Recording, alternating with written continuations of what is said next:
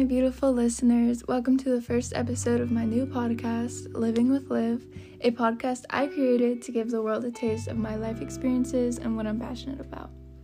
Today, I will be discussing one of my favorite books, Everything Happens for a Reason by Mira Kirshenbaum, and what it has taught me. Kirshenbaum starts off her book by mentioning the 10 reasons why things happen, which is basically the 10 commandments, but in her words. She explains that these reasons are behind everything that is happening and has happened to you, and how that you may experience some bad moments from time to time, but that doesn't necessarily mean that you have a bad life. She tells the readers that those moments are happening for the greater good of yourself, so you can learn and cultivate the person you're meant to be. I think that the most important message that I took from this book was to not take everything so personally before I started reading it, I would tend to think that, you know, everything didn't happen for a reason. I was just being bombarded by bad days, bad news, and terrible people.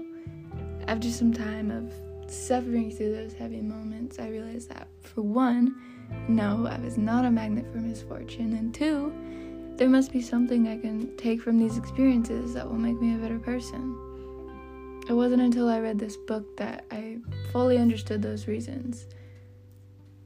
One of my favorite quotes is when she wrote that the tidal wave that sweeps over us can make us feel like we're nothing, and it gives you the opportunity to shout back, I'm worthwhile, which makes it possible for people to gain that flash of self acceptance to find meaning in what has happened to them. With that quote, I understood that even when I'm having the worst day, I can recognize that I'm still deserving of the good things in life and that I am worthy of having positive experiences bad things, they just had to happen to me so I could understand this. And as terrible as it sounds, sometimes you just don't understand where you're at in life until you see yourself from another point of view. You don't realize how high you are until you're kicked down to a lower position. And while you're down low, you can understand that even at this low point, you're still worthy of those high points.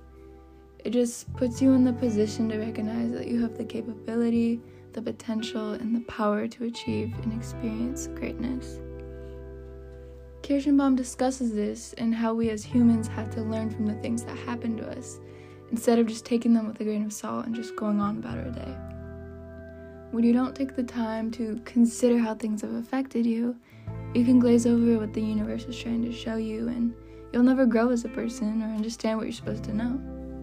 You'll never learn from your mistakes. You have to understand that life is happening for you, not to you. That being said, I hope you enjoyed this episode and gained a little insight on the book Everything Happens for a Reason by Mira Kirshenbaum. Thank you for listening and have a wonderful rest of your day.